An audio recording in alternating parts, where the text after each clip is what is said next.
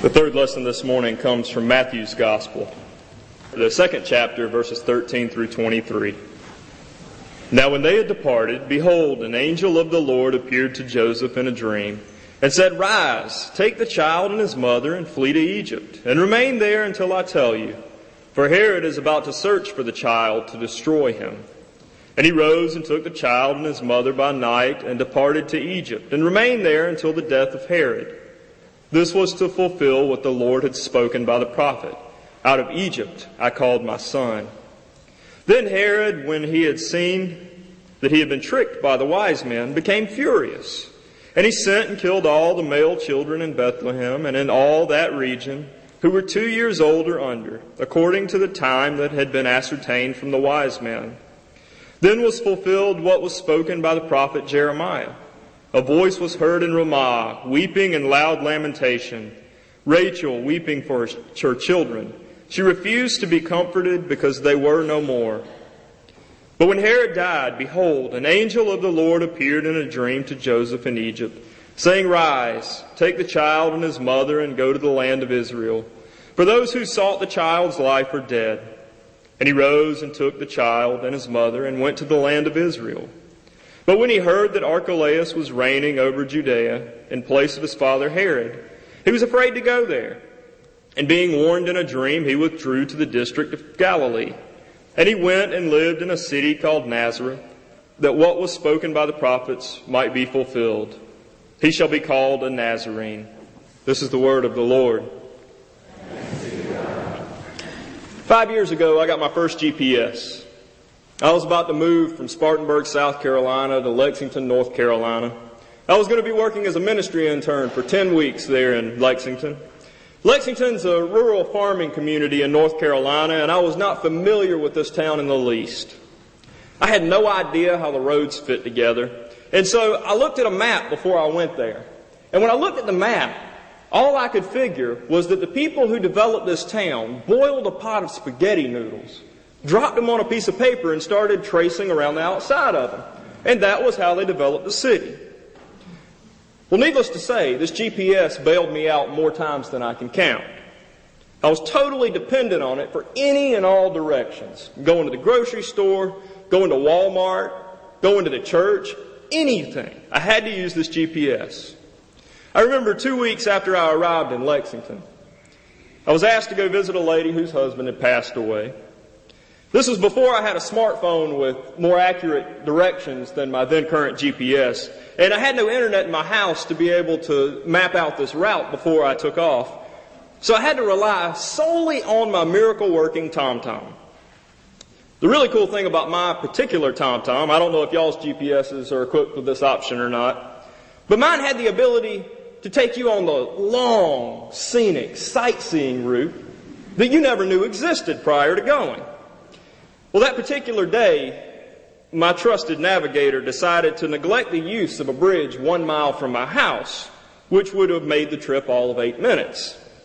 Instead, we decided to see all of greater Lexington and the surrounding farmland. 38 miles and 52 minutes later, I arrived at this lady's home. When you feel like you're lost and you have to rely on the navigator that you're quite sure finds amusement out of getting you lost and seeing what you'll do, you start noticing everything around you. You notice how many cows are in every field. You notice every old car in the back of someone's home that's rusting away. You notice all the flowers and the bushes that are planted out front of these homes. You're looking for anything that can work as a point of reference to provide you just a little bit of hope. All the while, you keep one eye on the GPS to make sure that you're going the right direction. This sounds a lot like faith, doesn't it? Keeping at least one eye on God all the time, especially when you're lost, so that you have just a little bit of hope that you might end up where you need to go. Well, as it turns out, I've since revisited a map of the area of Lexington where I was staying, and I discovered that if I had taken the bridge one mile from my home, the trip would have been significantly shorter. But as a result of my GPS's decision to take the road much less traveled, if ever traveled, and sometimes not even paved, I learned my way around, a very, very unfamiliar place. I found the homes of people to whom I would minister throughout the summer. I got to wander around and get lost and discover a place full of people who would support me throughout the summer and beyond. Well, Joseph, Jesus' dad, had a bit of a habit of drifting off to sleep and encountering angels. Which is good because in his day there were no Garmins or TomToms. But these angels who would visit him when he drifted off to sleep, they would provide him with some direction as well. They would give him some interesting directions of their own. Just after everything had calmed down around the stable where they had been staying, after the wise men had gone back off to their homes, after the animals had settled down from encountering the newborn king of all creation, the royal family set out for home. They decided to go back to Jerusalem. It was a pretty long trip. And along the way, they got tired. And so they stopped and they rested. And Joseph nodded off. And during his dream, an angel, for the sake of it, we'll call him Tom, shows up to give Joseph some new directions. Joseph is told to take his family to Egypt, the land where their people were enslaved for hundreds of years. It would be like your GPS deciding that it would switch satellites for seemingly no apparent reason. And you look at the route, and you know there's a bridge a mile away, but it doesn't include that bridge. The bridge that would make it a safe eight minute journey. Instead, Tom decided that he would take the royal family on a scenic route to the greater Egyptian area, see all the surrounding landscape, into the land where they had been oppressed for so long. My guess is that Joseph probably had the same choice words that we typically have toward our GPSs when they send us on a strange route. But then he did the same thing that we do. He didn't know how to get there any other way, so he followed the directions. All the while, Joseph is thinking, God, I've got a new baby here. This doesn't make any sense. Are you sure this angel's one of yours? Just help me make it there. It's a long way. I'm tired. I'm hungry. This child won't stop crying. There's no way I'm going to be able to convince Mary to go along with this detour. What do I tell her? Egypt just isn't the place they were planning to go. Will put it well in his email earlier this week. This is like going from Columbia to Charleston and taking a route to get to Ohio on the way. But this just did not make sense. This was absolutely terrifying. Once upon a time, there was another Joseph, the son of Jacob in the Old Testament. And this Joseph, he dreamed dreams too. And eventually these dreams brought him into Egypt. And eventually more dreams put him in charge of Egypt. And over time, his family grew in number and power. Till finally, a Pharaoh came to rule over Egypt who didn't know this Joseph. And Israel was held captive in Egypt for many years. This Egyptian dynasty was built upon the backs of Israel. The nation of God, this collective child of God, has built this Egyptian dynasty. Bound to this land not of its own choosing. This is terrifying. Imagine you're a descendant of a refugee who escaped from prison and torture in a land that was not of your choosing. And God tells you to take your young, precious family with a newborn back into this land to escape misery, to escape certain death. How would you feel? Would you do it? Is there enough trust in your heart toward God to feel safe in this land not of your own choosing? Would you feel lost? Would you completely rely on God knowing that you are taking your family into certain danger to avoid certain danger somewhere else? But in the midst of this captivity, this captivity in Egypt, bound together by blood, by sweat, by the tears of so many Israelites, an identity was formed. A story was created out of Egypt among these people who were imprisoned and later set free by the God who remained by their side every step of the way. And it was a story that was passed down from generation to generation to generation. This was a story that Joseph, Jesus' dad, the carpenter, would have known very well. This was a story that instilled a terrific fear in his heart when the angel spoke to him, telling him, Go to Egypt.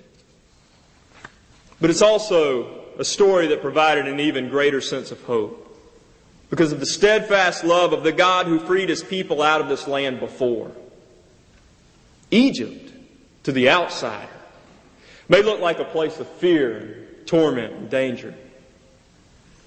But to an Israelite, to a child of God, to one who knows the story of their people, Egypt is the place from which people are freed.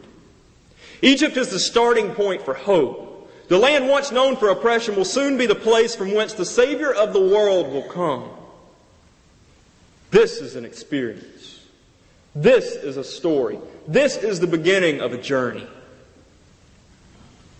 GPSs and angels have a couple of things in common. When they give you directions for your journey, they aren't usually going to make a whole lot of sense from the beginning. But if you follow them, if you follow them, you will eventually get to where you want to be.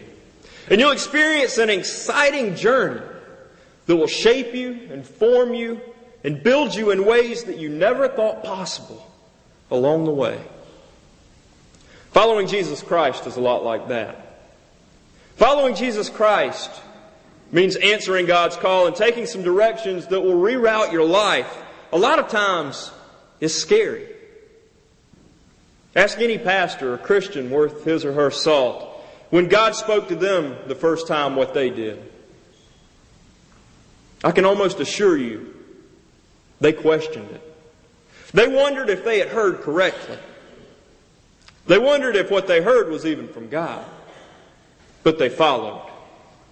And they continue to follow, relying on God to provide them what they need to go where they need to be. Folks, the God we serve wants what's best for us. He wants us to live and to laugh and to love. He wants us to serve and to spread joy and good news to others. But sometimes that path that He sends us on doesn't look the way that we think it should. Sometimes that path that He sends us on doesn't look the way that we want it to. Sometimes that path that He sends us on is a lot more difficult than we'd rather take.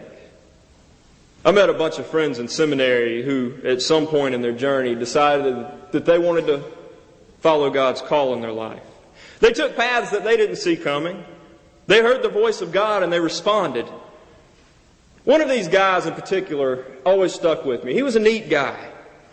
He used to run a children's hospital in the New England area. He was making over $600,000 a year. And he heard God say, Go back to seminary. I need you to do something for me. And so one day he just quit. He threw it all away. And he enrolled in seminary. And the first time I met him, he was working in his work study job in the library in the divinity school, stamping books, checking books out, returning books, making $5.50 an hour. After I got to know him a little better, I started to ask him, What made you do this? He said, I do it for the journey. I do it because there's something about the risk of not knowing exactly where you're going to be that brought me back to life. There's something about listening to the voice of God and trusting and relying that makes me feel alive in ways that I never had before. Many of those people who have participated in Santa Hatchee over the last decade understand what it means to hear God speak in a way that's going to change your life. Those who answered God's call to participate in some way in that ministry have found their lives in quite an interesting direction than they necessarily knew to begin with. They've got a story that they wouldn't have had otherwise. Your story has become part of someone else's story. Your journey with God has become woven into the fabric of someone else's journey with God. God has an interesting way of providing for His people. He takes each of our stories and He weaves them together. And then that story gets woven into the greater, overarching story of creation. And then each of those stories gets woven into an even bigger story of redemption. The redemption that comes through the birth and the life and the death and the resurrection of Jesus Christ. We're all connected to the God who made us and redeems us and continues to sustain us. Following Jesus isn't about going through life mindlessly from here to there. It isn't about moving from one place to another as fast as you possibly can. It's about the adventure that God invites us to join Him in taking. Following Jesus means letting go of the safety and security of watching others get dirty while you stand on the sidelines. When you decide to heed the call of the living Savior, it means that you're going to get messy. You're going to meet people that you never would have otherwise. And by the grace of God, you will forever change the lives of those with whom you come into contact. You never know when you'll be walking down the road and something will come along to change your path. Look at Jonah. He spent some time traveling around in the safety of a fish because God had somewhere he needed him to be. Look at Paul being converted on the road to Damascus because God had some people who needed to hear the good news. Look at Peter and James and John who just went out fishing like any other day and ended up being some of the first disciples. Each of them encountered God in ways that set them on a new journey that they never knew they were in need of taking until they were already well on it.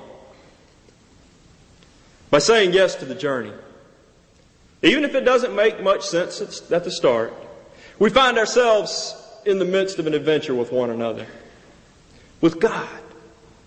We move about throughout life building our stories. Those stories grow. They get more details. They get more interesting. And as our stories become more complex, they become more compelling. And as they become more compelling, others start reading these stories. They start reading these stories through the way that we live our lives. And somewhere along the way, they too will decide that they want to join in on this adventure even if they don't know where it's going. Folks, that's the good news. That's what God is calling us to do. That is what God calls us to be. People who say yes to the adventure so that others might come to know and to believe and to live in ways that they never thought they could. Thanks be to God. Amen.